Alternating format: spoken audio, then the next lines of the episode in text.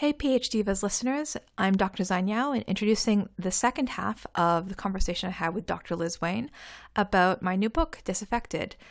And as one half of PhD Divas representing the humanities, it's a real pleasure to introduce the second half, talking more about how I use my positionality to think about this long history about feeling and action and social progress, and talking about our friendship, I think, in really important, interesting ways, and what it means to study, be an object to study, and being an authority to study, and how all research is really me search, if you think about it and approach it in ways that could be critical and I think useful. Also, what's cool is this is a great idea that Liz had as we were having this conversation. We have edited out a little section where we delve into the backstory behind the coda of my book. And it's how we have ended up having this really difficult conversation um, years ago about our friendship and the podcast. And I'm really grateful to Liz because it helped me grow, and it surprisingly enough, she, like it also helped her grow. And so I'm really grateful about having such I don't know, a great friend as Liz, who helps challenge me, and and I'm glad that the feeling's mutual. Anyway, sign up for our Patreon to hear that little clip. If you can, that's totally fine. Please rate, review, subscribe, reshare. We really appreciate your support. And if you'd like to buy a copy of, of my book, Disaffected, that's thirty percent off with the code E two one Y A O on the Duke University Press website if you're in North America. It also works on combined academic publishers if you're anywhere in the rest of the world. And that code for thirty percent off is E two one Y A O. Thanks for listening, and I hope you enjoy the second half of our conversation. I guess also something I want to emphasize for listeners, like, because we also said it, it was very personal to me too. So if the fourth chapter is sort of like this homage to Liz, like the fifth chapter is like my positionality. And I think through Oriental inscrutability as a particular form of like Asiatic queer unfeeling. But I guess sort of the, the trick of, of the book is like, I'm, all my chapters sort of unfold chronologically for these different, differently racialized, differently gendered forms of unfeeling. Um, and at the end, we sort of end with like the one that's closest to me. But mm-hmm. It's also sort of this way of recognizing that I, my positionality is so dependent on these existing histories. As I say, I don't see it as a separate trajectory, but in order to sort of understand myself and my own positionality, I have to understand like the way that North America modernity is founded on anti-blackness, on indigenous dispossession, um, on these t- on different forms of white tears, and then I could see how my particular history as a, like a queer Chinese diasporic subject um, weaves into these existing narratives and also takes them in different directions. Yeah. So, what is that like um, for you? I mean, to maybe I would like you to talk more about. Maybe one, um, what that chapter is about, and like how, how what are the manifestations of this, you know, narrative of disaffection, disaffected, um, for, um, for you and your identities as an Asian woman, a Canadian Asian woman. Like I'm, it's so funny. I'm being so careful because I'm like I'm just kind of trained to be like, am I saying it right? Are these the things? Don't mess this up. No, it's okay. It's okay. Um, because yeah. So my final chapter again is on Oriental inscrutability, and I look at the work of Edith Maud Eaton, who wrote under the pen name Sui Sin Far, and she was a mixed race, uh, white and Chinese, uh, subject who was born in England and grew up uh, um, primarily in Canada, and then worked in the U S. Um, worked a little bit in Jamaica, and then ended up on the West Coast. And so usually there's this phase where she's sort of claimed as mostly just Asian American, but people want Asian Canadian. And so mm-hmm. She really has a really diasporic um, just tra- life trajectory. And she was probably queer and disabled well, with a chronic well, with a chronic illness that was never properly diagnosed. Mm-hmm. And so what I explore in that chapter is the ways that Oriental inscrutability is, as I say, like perhaps the most recognizable mode, racialized mode of unfeeling, because it exists as a trope, and we see it as a mm. negative stereotype, a negative trope. But what I argue is, first of all, the fact that it's can nameable, you talk more about this trope, the yeah, so like this sort of thing of maybe people might remember this hashtag from a couple years ago called like inexpressive Asians. That was a sort of claim that like mm. you know Asian actors, like when Parasite won Best Picture. Parasite won mm-hmm. Best Picture, Best Director, but none of the actors got any acting nominations. and you're like, oh, how oh. can you have the best picture, the best mm-hmm. um, best director, but somehow like the acting isn't as good? And this sort of perception that like like Asians are, you know, particularly stone faced and not particularly expressive, and they're all mm-hmm. look the same, mm-hmm. is sort of like those, those sort of stereotypes, like not being that distinguished, like being very, very, very inscrutable. Got it. Okay. Um, yeah. Yeah. And so that's generally seen as like, of course, this negative thing, but as I'm arguing, it's more complicated than that. It's also what we've been seeing with other minoritized um, peoples up to that point in, in my analysis. Like, what is the point of showing tears when you know they're not going to care anyway? Ooh. Yeah. Um, yeah. What is the point of showing your pain when you know that it won't be care will care anyway? And so, for instance, in my introduction, I go back to, you know, the beginning of the U S with Thomas Jefferson's infamous remarks, anti-Black remarks, um, complaining that Black people have fewer feelings. And it's actually like, well, clearly it's because you just didn't care anyways. And they know that it's not like giving that vulnerability is has not going to make you emancipate the people that you enslaved. And they mm-hmm. know that. So why should they give you that, um, the satisfaction mm-hmm. of having that sort of access? And likewise, in the climate of um, anti-Asian, particularly anti-Chinese sentiment in the turn of the century, that sort of saw Chinese people as being this diseased force coming in, taking away good jobs and driving down the cost of labor, and being these strange aliens that could be assimilated into American society. Like, maybe that was important. Like, why assimilate into a culture that doesn't, is going to treat you like crap? Yeah. Like, actually, this sort of inscrutability can be a way of navigating, creating your own community. Or the, for instance, like because of the Chinese Exclusion Acts, like that barred a lot of Chinese people from ever immigrating to the U S. And that was the beginning of modern U S immigration as we know it today. Like the first form of, uh, of quota based on place of origin and race. And when year was that? Did that happen? Um, that was eighteen eighty-two. But before, okay. even before that, the Page Law of eighteen seventy-three or four, I think, Uh, basically accused all Asian women, specifically Chinese women, of being sex workers. And so they were already oh. like limited of coming into the U S. And so that's why there was mostly like Chinese men who um, migrated to the U S and to Canada, because Chinese women were all seen as sex workers, so they weren't allowed in. Um, and actually that's why there's all these perceptions, continued perceptions of East Asian men being like less quote unquote masculine according to mm-hmm. a white norm, because then they had to like cook and clean because they didn't have women in the way that those tr- um, things are traditionally gendered, like back in the home country, but also of course in the U S, the way that that labor is so gendered, because they literally did not have the other gender, which is usually mm-hmm. normatively con- assigned that sort of work. They had to do that work. And so they're associated with this feminized labor, and then they themselves became feminized and mm-hmm. sort of queered by it. Um, yeah. And yeah. so like, I, I sort of think about Oriental inscrutability in these different gendered ways, and the fact that many of these Chinese men were sending money back home, um, back to back to China. Um, and so literally their heart was elsewhere. And I particularly play with this phrase that she uses repeatedly in her journalism about, she says, quote, like the Chinaman doesn't wear his heart on his, on his sleeve. Um, hmm. And like, you know, cause they're usually like, oh, wearing their heart on his sleeve, like, you know, they're just so open, but she's saying they don't, mm-hmm. but like, it's not that they don't have like there, it's actually a tact, a tactic of, of shielding against a hostile environment.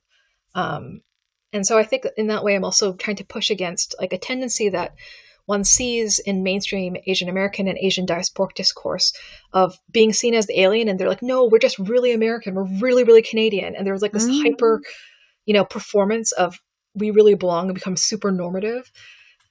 And hmm. actually, like, what does it mean to allow the space for the dissent? Like maybe a response to alienation shouldn't be this collapse into this unproblematic belonging, because in, in that of itself is incredibly troubling. Mm-hmm. And staying with alienation and being like, what is, is it, maybe you still deserve rights, regardless of whether or not you have American or Canadian citizenship, to what extent you can prove that, because that is also like a kind of game of distracting from the real issues. Hmm. Does does that in a way mean so that um, dis- being disaffected is used differently, or um, or has been used differently in in the Asian groups that you're talking about, or it doesn't well, benefit them in the same way? Well, I, it's sort of hard to like. I would. It's difficult to say. Like I'd say like same versus different, because I mm. one thing I also stress is I think on the one hand, the fact that Oriental inscrutability is, again, such a recognizable trope in a way that I think the forms of Black unfeeling aren't necessarily. Like, I do point out that mm. it's telling to me that both Black unfeeling and any expression of Black feeling is seen as invalid. And so even Black feeling is seen as being unfeeling in a way. Um, mm.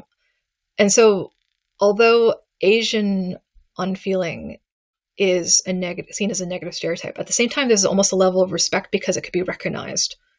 And so I think that there's a sort of, and it sort of speaks to sort of comparative privilege um, of the way that East Asians in particular are used as a wedge, as a, and often as an anti-Black one, and one that can be complicit in like a white settler colonial nation, I think. Yeah, that is interesting that it's recognized, because there's this idea, maybe even enforcement in some ways, of like, don't complain about racism. Mm-hmm. Don't, don't um, keep your head down. Keep working.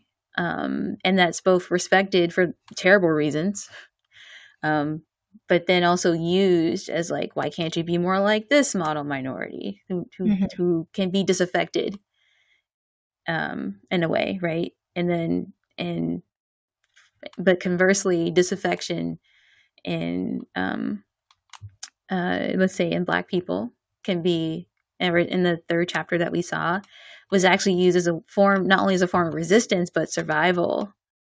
Um, and they are not being valued the same way. Mm-hmm. Um, and ironically, saying something, being affected, also doesn't help and also gets ridicule. Mm-hmm.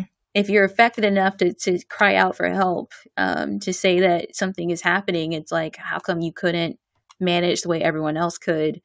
Um, or, you know, again, there's no perfect victim. So then there becomes a like, well, you shouldn't have been on that street. You mm-hmm. shouldn't have been walking or holding the cell phone or eating ice cream or wanting Skittles, wearing a hoodie, right? Yeah. Um, you shouldn't have breathed. You breathed too fast. You should have breathed slower. Mm-hmm. Why don't you just play dead next time? Just beat us to it, you know? Mm-hmm. Um, yeah. I think like that's also yeah. the struggle that, in my the next that um the chapter on like Asianness, I sort of end up is the sort of conundrum is like a sort of racialized Asian pacifist um, impassiveness can collapse into pacificity, but doesn't necessarily have to. Like it can be a cover for a type of subversion, and so that's mm-hmm. why like so much of my work and like I end with thinking is like like solidarities, that there's a way that if there's all these different forms of unfeeling and type of dissent and dissatisfaction that ends up being a type of a turning away from from the norms of whiteness and other forms of heteronormativity and so forth. That's how we make common cause. Um, not that we have the absolute same cause, but I sort of say like there's a type of, type of turning away that may mean to- turning towards each other for mm. minoritized people. And one of the epigraphs I end with is from an essay that um, gets quoted a lot, but I don't think people usually read in their entirety, Audre Lorde's The Master's Tools Will Never Dismantle the Master's House. Mm-hmm. And people always remember like the title line. But in particular, there's uh, one part of the essay where she talks about like that part of the work is being able to stand alone and reviled, um, and then finding others that have also been cast out and then making new spaces with them, uh, which I see as the sort of space of solidarity and the sort of work of disaffection, like this, these different forms of disaffection, which have different genealogies, different histories behind them, actually end up being intertwined in forms of dissent and about creating new forms of, of feeling together. Mm-hmm. Like mm. us. Yeah. yeah. Um, yeah. So I was kind of wondering, like, then if being silent Uh, if being passive can appear to be the opposite of the disaffection, like the power that you get from disaffecting, then does that mean that you, what does that mean about using that tool anymore? Like, mm-hmm. I guess if you're kind of mentioning that there, there are ways, like it can depend and it's complicated. Mm-hmm. And I'm guessing how does that complication of the impact or the perception of being disaffected impact the ability to continue that particular method mm-hmm. or to actually have solidarity? Yeah. And I think this is part of the, the problem that, say, we see nowadays in terms of activism, like that unless you like say something or tweet it, like people don't think that you're doing a thing. Mm, right. Mm-hmm. It's like the sort of perception around it that, that instead what it means to have a space for generosity in terms of people's capacity, and that sometimes the silence does not mean that someone has always been silent on the issue, but it's also to, um, deciding which arenas you're fighting the particular battle. Mm-hmm. Um, and also being able to sustain, make your resources sustainable. Um, and I think that's something also for in minoritized communities that is also important when you expect people to be able to speak on everything. And the thing is, because everything is interconnected, like ideally one would, but you just, people don't necessarily have the capacity, but it doesn't mean that they don't care. But sometimes you also need to have to not say care about friends or something like that. Um, and that it should, that should also Be she o- means Friends, okay. The T V show, by the way, not Friends like yeah. So sorry, friends. That's exactly what I meant. I, I felt like yeah. yeah, like not having to perform a for- certain form of acceptability, but also like another comparison I could think is like in a professional environment when you've had some sort of aggression, micro or macro, happen against you. Like we're often not safe enough, or it's not we're not equipped to be able to you know have a satisfying response. Yeah. And the way that people think in this Hollywood idea of like, oh, of course you'd tell them down and dra- and tear them down. But often you can't, you can't take the risk that, but that doesn't mean you're accepting it. It means I'm choosing my battles. I'm not forgetting mm-hmm. this. And yeah. I'm going to be doing the work in another area and work around that person or, mm-hmm. you know, have to approach yeah. activism in a different way. I think, you know, in light of this, I think people... we should really, really think more carefully about how we do the activism and the where. So, you know, I'm, I'm thinking of this moment. Uh, I hope you don't mind me mentioning this. Mm-hmm. But we talked about it on the podcast once, but there was this, when you defended, you know, when you graduated and you were like, you were holding the scepter for the graduation, yeah. for, you know, and you went on stage and you, you talked about fist pumping or not, sorry, you, you were raising your fist in solidarity for Blackness. And I remember that when I first saw it, that wasn't the, like, I thought you were pumping your fist, like you were excited.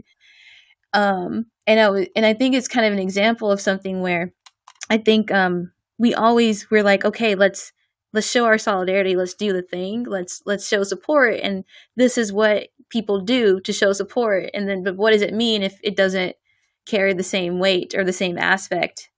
Um, and then how do we, so it becomes super complicated. Mm-hmm. Um, when it was meant to be a simple gesture and a unifying solidarity gesture. Um, and I think it, you know, in light, would this be intersectionality? But in light of all of these different, you know, things that are happening, it becomes, I don't know, more complicated than one person can bear or possibly bear responsibility for doing or trying to like represent. Um, yeah. Yeah, and I guess like it's in a way, it doesn't surprise me, and I guess that it's, it felt like it's like I had to use the visibility to do something that otherwise I feel like it would be very convenient to parade me along and mm-hmm. be like, oh, this is the little min- model minority. Mm-hmm. Look how how well she's doing. And I was like, yeah, can I do anything that's like looks a little bit different? Yeah, to signify something else, but then it could just easily, just as easily be co-opted. Yeah. You know what? It would be very interesting to see what people did think, though, in the oh, audience. No one, nah, whatever. I, I also accept that that it may have had zero effects, and but that doesn't mean we shouldn't try. I guess it doesn't mean we shouldn't try. But I guess also just to go back to how I'm talking about disaffection, something I also want to emphasize is like it's also about allowing space for any form of disaffection to have a form of validity, regardless of whether or not it's seen as being like politically feasible, because I think mm. that's often the way that forms of dissent, particularly like minoritized ones by people who are very marginalized. So it's just so dangerous to do big gestures. Like that's the way that they can get mm. dismissed. Instead, it is valid regardless. And also mm. the type of policing around like what is politically feasible, quote unquote, is often like a type of respectability. Um, mm. And so that's why I think that that's also why I want to caution against like evaluating the question of disaffection on feeling and how useful is like actually might be mm. important that we have a mode that is counterintuitive and maybe counteractive and maybe loses allies sometimes because it can't just always be about not, you know, not troubling the Allies. Mm-hmm. Mm-hmm. Yeah. No, I'm I'm, at, I'm thinking about what you're saying and how important a point that is. Um, and almost how, like, disaffection in the wrong hands could be dangerous. You could have given someone the playbook, you know? I know. Well, I guess that another thing I also want to point out is the word disaffected gets most used, I feel, post um what post twenty eighteen as disaffected Trump vote- voters or disaffected Brexit oh. voters, and mm. it's usually seen as this property of the dominant, those in power, like of whatever cishet white men mm. who feel really um you know disempowered, but actually they still have all the power. And so that's why it's important for me to say, like, why why did no one care about the peoples of color who were disaffected? Instead, why does whiteness get all that sort of attention? And what does it mean to reconceptualize the possibility of unfeeling? Because mm-hmm. for people who are are doing that work from below, as opposed to always allowing all the feeling, all um, mm-hmm. and also the disaffection be the property of those in power, because then you yeah. force minoritized people to always having to be the ones to operate to in terms of disclosure and being like, show here's my pain all mm-hmm. the time. Yeah. Yeah. And it, it brings up this other idea of being disaffected on a personal individual level, like in your daily life, versus dis- being disaffected as a collective movement. And mm-hmm. now you can, there's different levels, and, and maybe not necessary that the ways that you use this to cope in your everyday life is, isn't connected to collective Yeah. or like the large narrative. And simultaneously, we should be thinking about who, both at the person to person level, like, you know, at the at the lab meeting or at the group meeting, versus who gets to be def- disaffected and valued um, when it's a personal and interpersonal interaction. And as you mentioned, the disaffected voter, right, at the national level, whose pain are we really paying more attention to, mm-hmm. and whose disaffection, you know, is po- more powerful, and why. And we should critique them at both levels, both how people can use it and both who we give more credit to being effective at using it. Yeah. Yeah. Um, and so, like, one of my, my earlier chapters, chapter two, is about, like, really thinking about on the collective level. Um, like chapter four that we discussed is as well, because again, Iola Leroy decides that um, she's going to marry the black doctor, not the white white racist doctor, because she wants to be committed to community and, like, do community like community work and the work of racial uplift. But in my chapter second chapter, I'm particularly thinking about sort of these uh, black and uh, indigenous decolonial, like, uh, revolutions of possibility across Af- Africa, across the Caribbean, across North America. And in that case, uh, my The, the sort of what I'm tracing has to do with what does it mean to to shut out whiteness mm.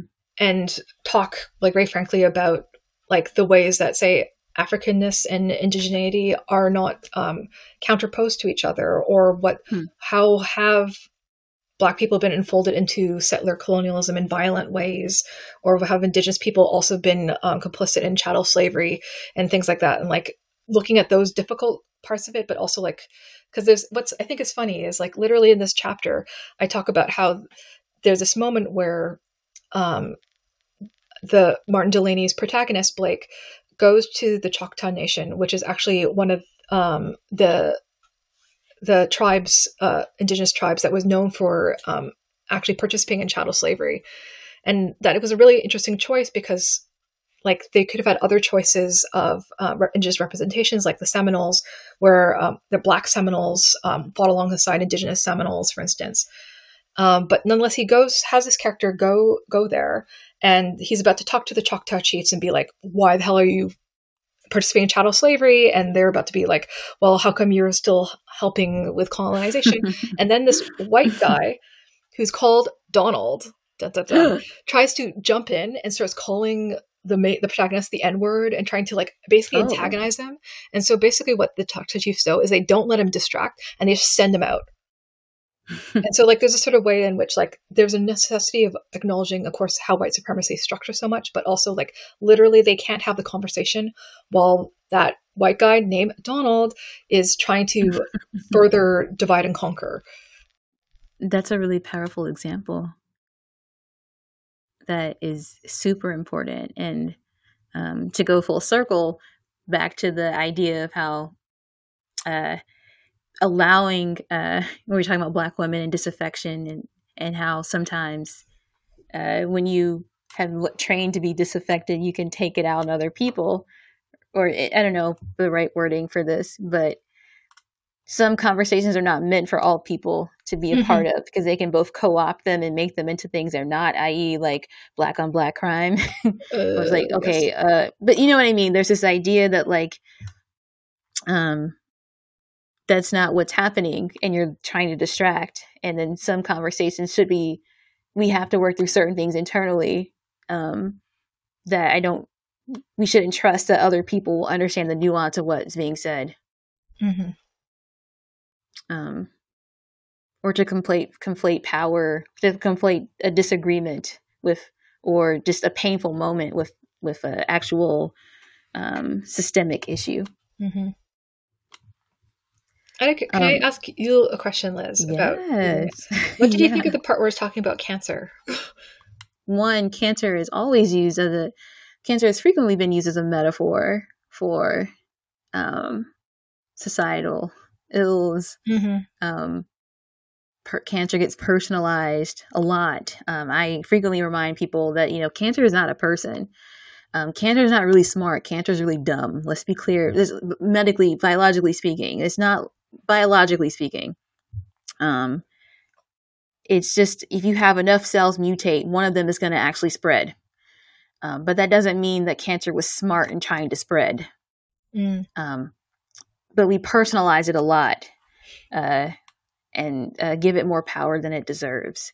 But demographically, we can look at cancer death rates and overlap them with with um, redlining, mm-hmm. you know, housing inequality, food inequality, um, racial backgrounds in housing. And those are things that are, yes, we... We, you can out- outline like a city map, and you can see where the Black people, and that's going to be where the highest cancer rates are.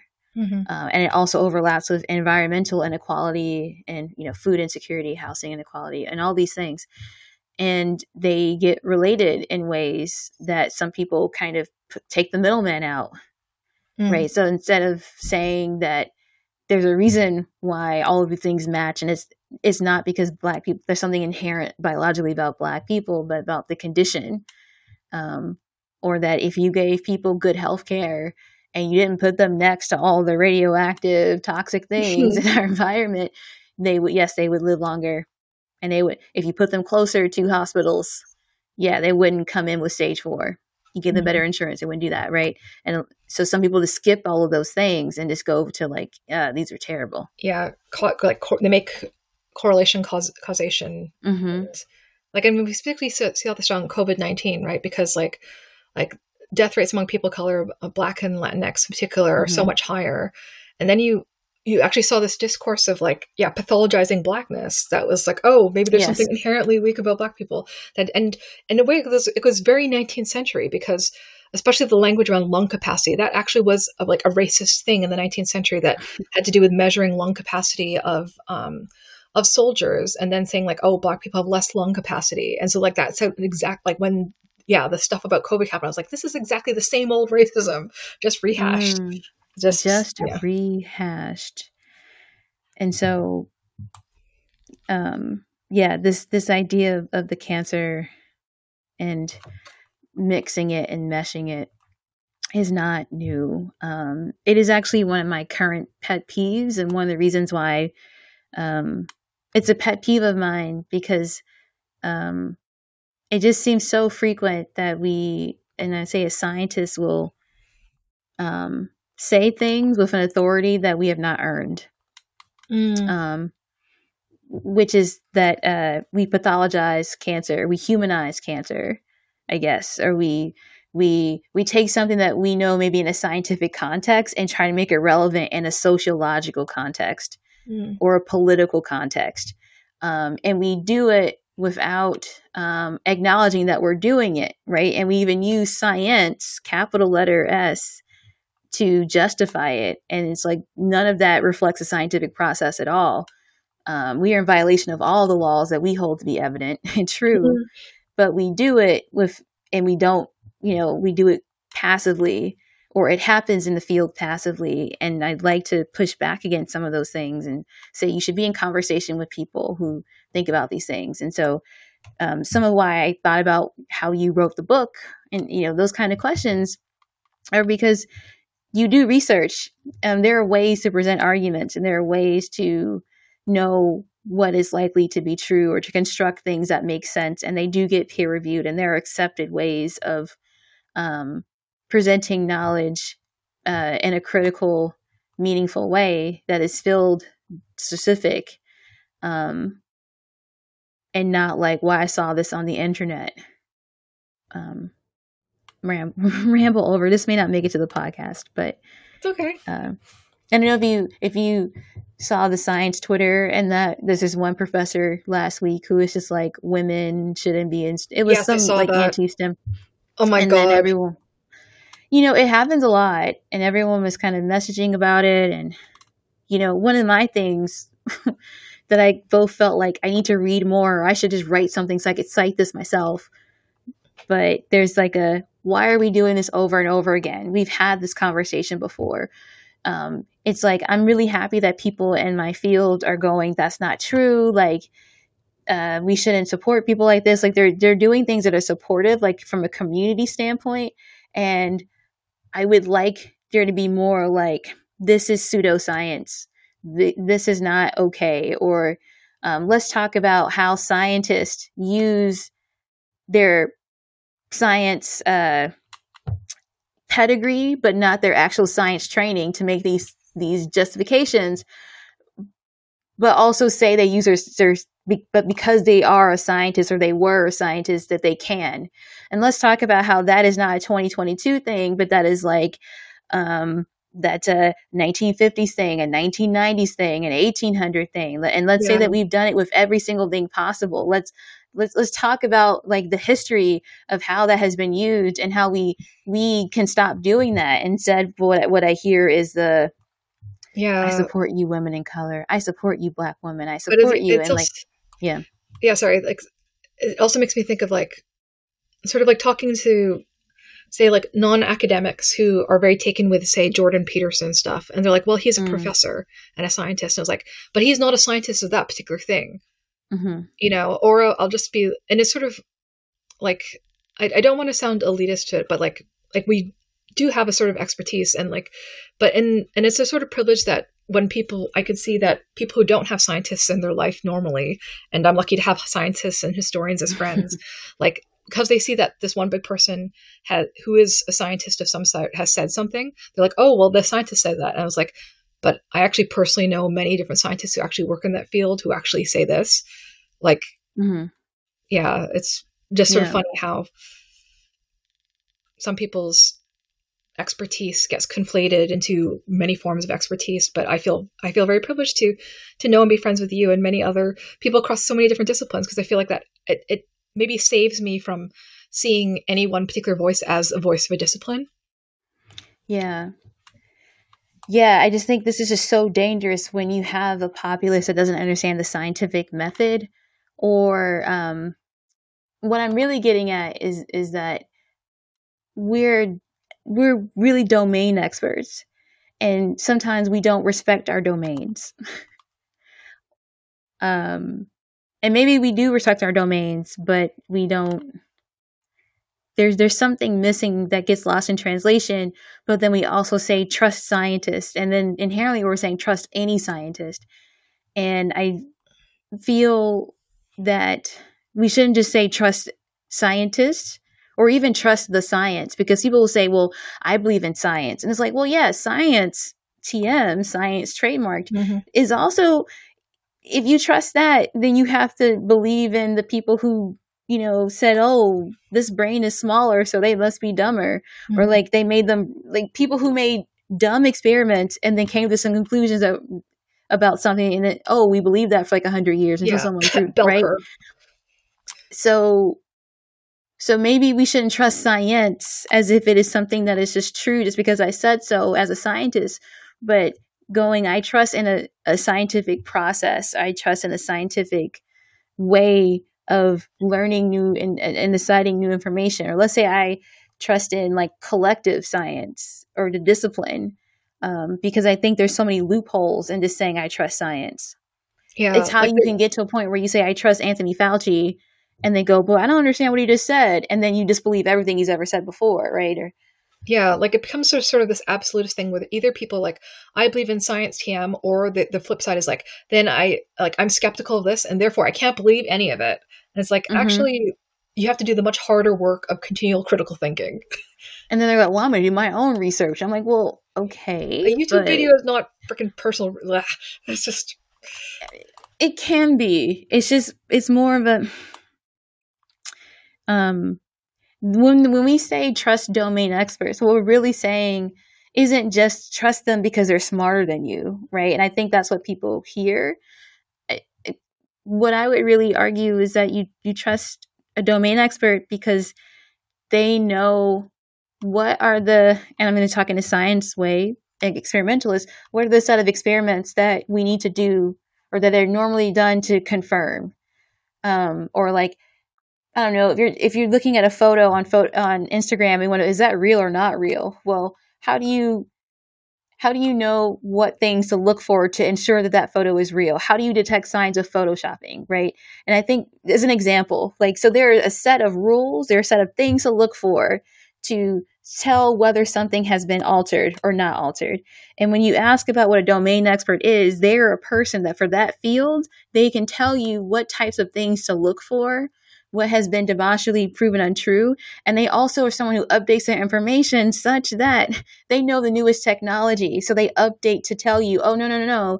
Last year we told you if you saw this little mark that you can tell it wasn't real, but now the technology's updated itself so they don't need that mark anymore and now there's something else. So you want someone who's constantly in that information and understands how it's evolved, but again, this is how we know what's good and what's, this is what's true and what's not true.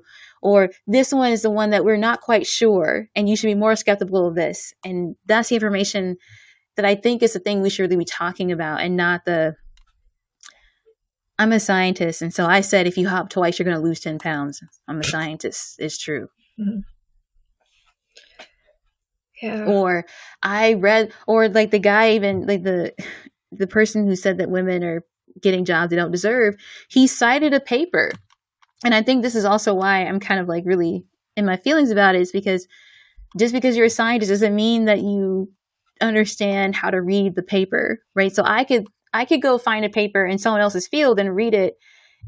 And maybe I'll interpret it correctly, but there's also ways that I can say, I can pick that one paragraph and say, this says exactly what I wanted to say. And then it cannot be true at all. Or then I interpret it in a way that was not meant to be interpreted. And it gets lost. Anyway, um, I think I feel worse for students.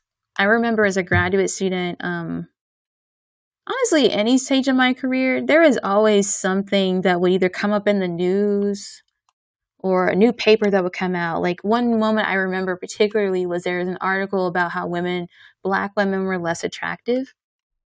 And um oh my god, how, it was the guy who was affiliated with Cornell, right? Maybe, because yeah. he had a Japanese name and he had an affiliation with Cornell that then people had to disavow because it was like completely. It was a terrible stud. Uh, yeah, obviously it was terrible. Yeah. Like just yeah. Anyway, sorry. Keep going. No, no, no. This is it's relevant. It's just there's always some paper or thing that has some source of authority attached to it. And that people would just go, but, but Liz, this is what the article says. And it's like, I didn't, what? You know, that is an attack, basically. Um, or like, when black women are never going to find partners. They're the least likely to do this.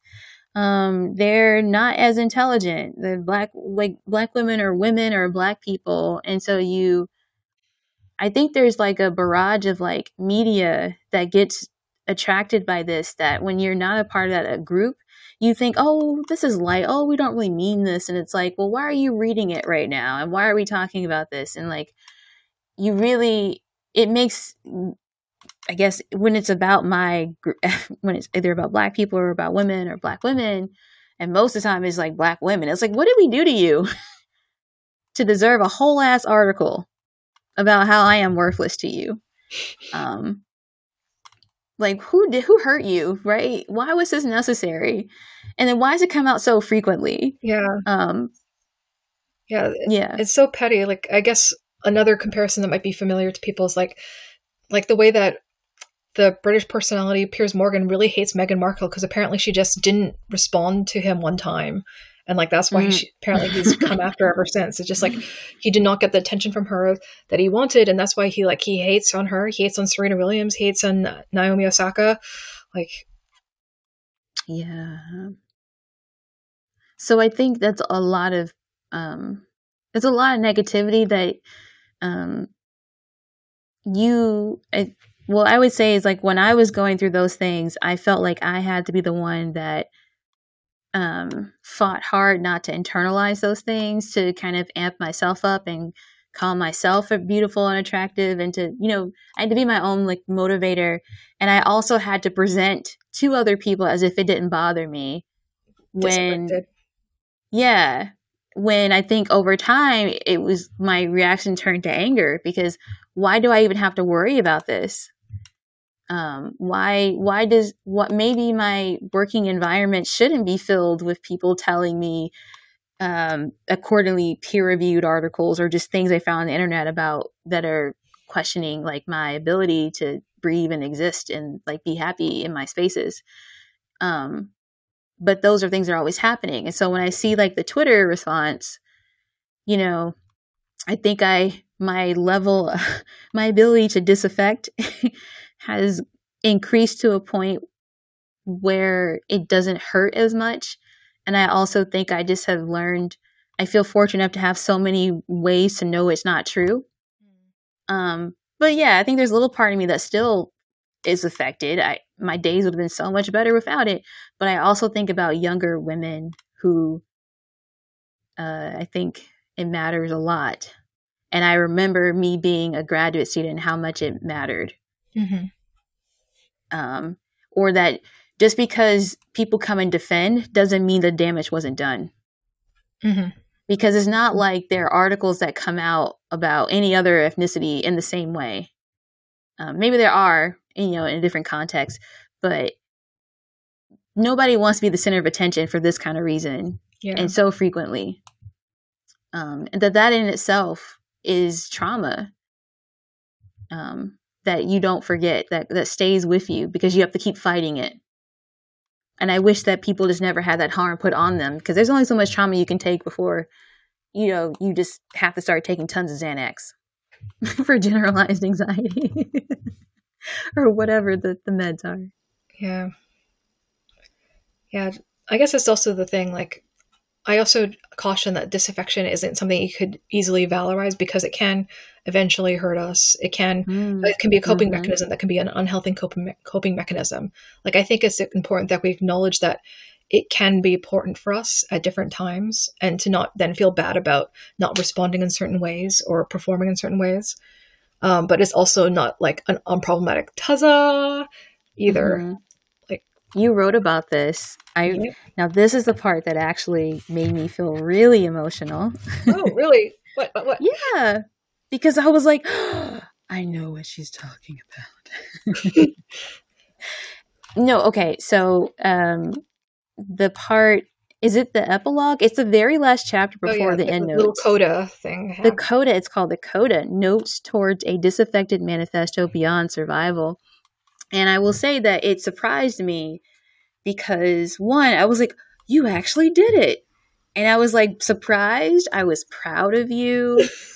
I was shocked. And I was like, look at this level. Look at this growth. Oh, my God. It was like, come through. Like, like let's just let's just sit in this. You know, this is amazing. And I was like, and then I thought, like, did she just, is she talking about me? Um, and I was like, no, she can't. Don't listen. Not everything's about you, Liz. It's not all about you, right? And I was like, but mostly I was like, look at this growth. Like, it doesn't matter if it was me, right? It, it matters that you kind of were able to reflect yourself.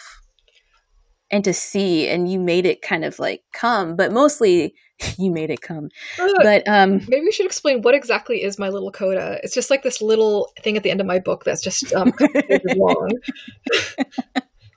Oh my God, look at me. I'm a, okay, so I'm a terrible interviewer. Um, no, you're not. Meanwhile, Zine's like, can you talk about my, can you please talk about my book, please, in the appropriate way? No, she's getting ready for her book like, tour. Making sure that, because if people haven't read, they're just going to be like, okay, like just question mark, question mark. So the coda is the last chapter before the footnotes, and it, I don't know what coda means. It's so like embarrassing. Music. It's just a sort of little, little like end thing. It's like, but no, it felt no like acknowledgement. It felt like, yeah. uh, the kind of closing, and like it also it felt like a um I'm gonna break the wall. I think when I said breaking that fourth wall, yes, yeah, yeah.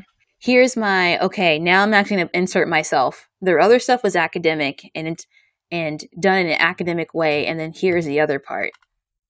Mm-hmm. Um, what I'm kind of curious because that's the one part of the well, I'm sure all of it was your brainchild. Um. But the coda seems like a very intentional, active choice to do that because it didn't need to be there, mm-hmm. right? But you chose to. Why? Yeah. I mean, basically the coda is me, as you said, breaking the fourth wall and being like, this was about me all along and my experiences of surviving to be able to write this book. And I think I, that as I speak from my experience, it's also been the experience of many other people who've been close to close to me.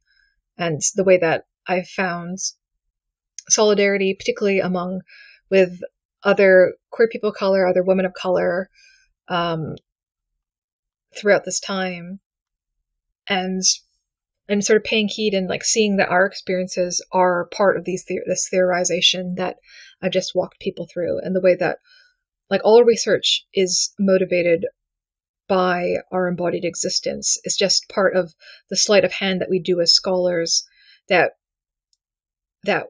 we say that that the, we pretend the research is distant from us. And then mm-hmm. it so happens that any sort of research that's not about like, you know, straight white maleness then gets labeled as you j- just doing me search, but actually like all research yeah. to some extent is, is, is, and has a relation to the self. Um, and I, that was not part of my dissertation. I wouldn't have dared to write something like that. But then I was like, I think it was near the end of my, my whole process and I was about to send it off and I was like, can I do this? And I think I even asked my editor, like, can I just like write a little thing that's like in a completely different voice? And she's like, yeah, sure. And it's like, here, here, here I go. And it was also like this point of having at that point been so angry and burned out and sad and sick that mm-hmm. I was like, I am also out of fucks to give. Which I think is, is also a form of disaffection. Mm-hmm. And so like, that's why, like, I think my introduction is way is something that I would never have been able to write earlier as well, mm. in terms of, I feel like I'm able to come in guns blazing in a way that I wouldn't have at a different time in my life. And likewise, the coda came out of this place of acknowledging vulnerability, but also like deeply being like, I don't give a fuck at the same time, and yeah. coming out of that place of contradiction and thinking like, oh, this is how I've used it. This is how, like, I've, you know, kept a straight face and showed no feeling in certain scenarios, but then, like, cried to people behind closed doors. Like, this is how, like, I've been managing my emotions. There was one point that I was particularly thinking of you. When, I don't know if you saw, like, when I, something about, when I wrote something about, like, when I've realized that I've been having too much emotional armor and I've been making more labor for other people. Like that, mm-hmm. that was a reference to a conversation that we've had about the podcast. Oh my gosh. Yeah. I, uh, you know what? We're going to say this for like the Patreons only, this part. So okay. If you hear like a little skip habit, that's because you got to become a Patreon user to get that conversation. Um, I made a decision, Xine. So if you're a Patreon subscriber, you got to hear the insider secrets about how our conversations fed into the into the book, but particularly in the coda. Um, so subscribe if you'd like to hear more. But maybe mm-hmm. this is a good time to wrap up, Liz, in terms of my Wrapping book discussion. Up. Also, isn't it so pretty? Sorry. It is such a, it's a absolutely beautiful cover. It has the, these gold imprint. And this is from an artist, right? Yeah, from my um, friend, um, Lucia. Yeah, so she's a, a friend of mine uh, that I made in Vancouver, and uh, they're doing a They finished up their PhD and doing postdoc, and um, Lu- Lucia is like, it's ca- Canadian academia is not, you know, a safe space for Black academics any more than in the U K or the U S. And so they're um, outside of the academy now, and I think still sort of trying to find uh, what their path is, because they're also dealing with um, uh, a lot of uh, health issues, which I feel like I could I could speak of, because um, she does post about this publicly in ways I think mm-hmm. are really important. And if people want to think more about like gentleness and like Black feminist approaches to care and art, um, I highly recommend that you follow her. But anyways, like, this is a piece of artwork that she did during the very first lockdown.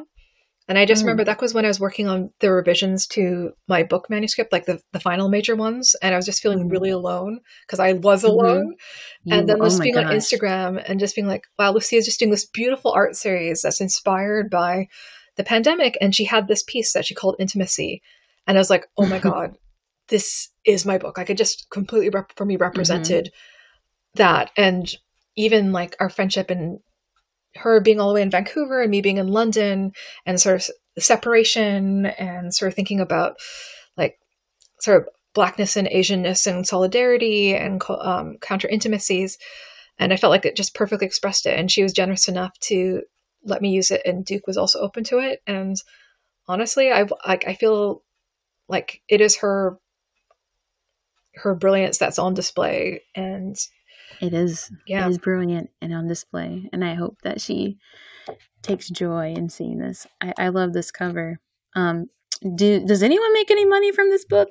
um, I think that it's like, it's funny, because I remember when I first got my book contract, I sent it to a friend who is a literary agent, and she's like, what the hell is this? And I was like, it's because we're not supposed to make money. And she's like, oh, okay. Um, like, I think that for, for royalties, it's like a very tiny thing, especially as a first time author. And so we're not doing it for the money. It's more like to get ideas out in the world. And something I really appreciate about Duke University Press, as opposed to some other pressers, Oxford, Cambridge, is like from the beginning, like they always have the paperback version available. That's like twenty dollars mm-hmm. or like around that sort of cost in Canadian or uh, yeah. British pounds. Whereas like other publishers don't have paperbacks until the second year. And so the first year, like the books, the hardcover books are like a hundred dollars. Yeah. So it's just really yeah. prohibitive. And so I think Duke really emphasized like sort of this really democratic approach. They also have tons of sales. I could put my coupon code in the episode description mm-hmm. um, for thirty percent yes. off. And so, and that's what's more important for me ultimately. Still, like, you know, people should get paid, especially women of color need to get paid because their labor is undervalued. But I want people to just be able to access this and engage with it, because that's what is fulfilling yeah. for me. And I want people to find it useful and to do their own things with it and critique it and add your ideas. And yeah. Yeah. So I hope that the listeners will follow along as Xine goes about the, what happens after the book comes out, which is talking about the book endlessly to people and going to talk about the book um, both at institutions, now virtually, hopefully going on her book tour in, in the Americas, and, um, you know, promoting her work. Ooh, thanks. Yeah. Thank you, listeners. Thank you, Xine, for giving us this gem of information and Thank love you, Liz. And your friendship is the true gem. Isn't the real book the friends we made along the way? Ooh. Ooh. Yeah. You know, I don't, I don't think that's quoted in this book. No, that's really cool. Um, so looking forward to first of many books. Yeah, well, we'll see. Thanks, Liz. Take care of yourselves, listeners. All right. Bye.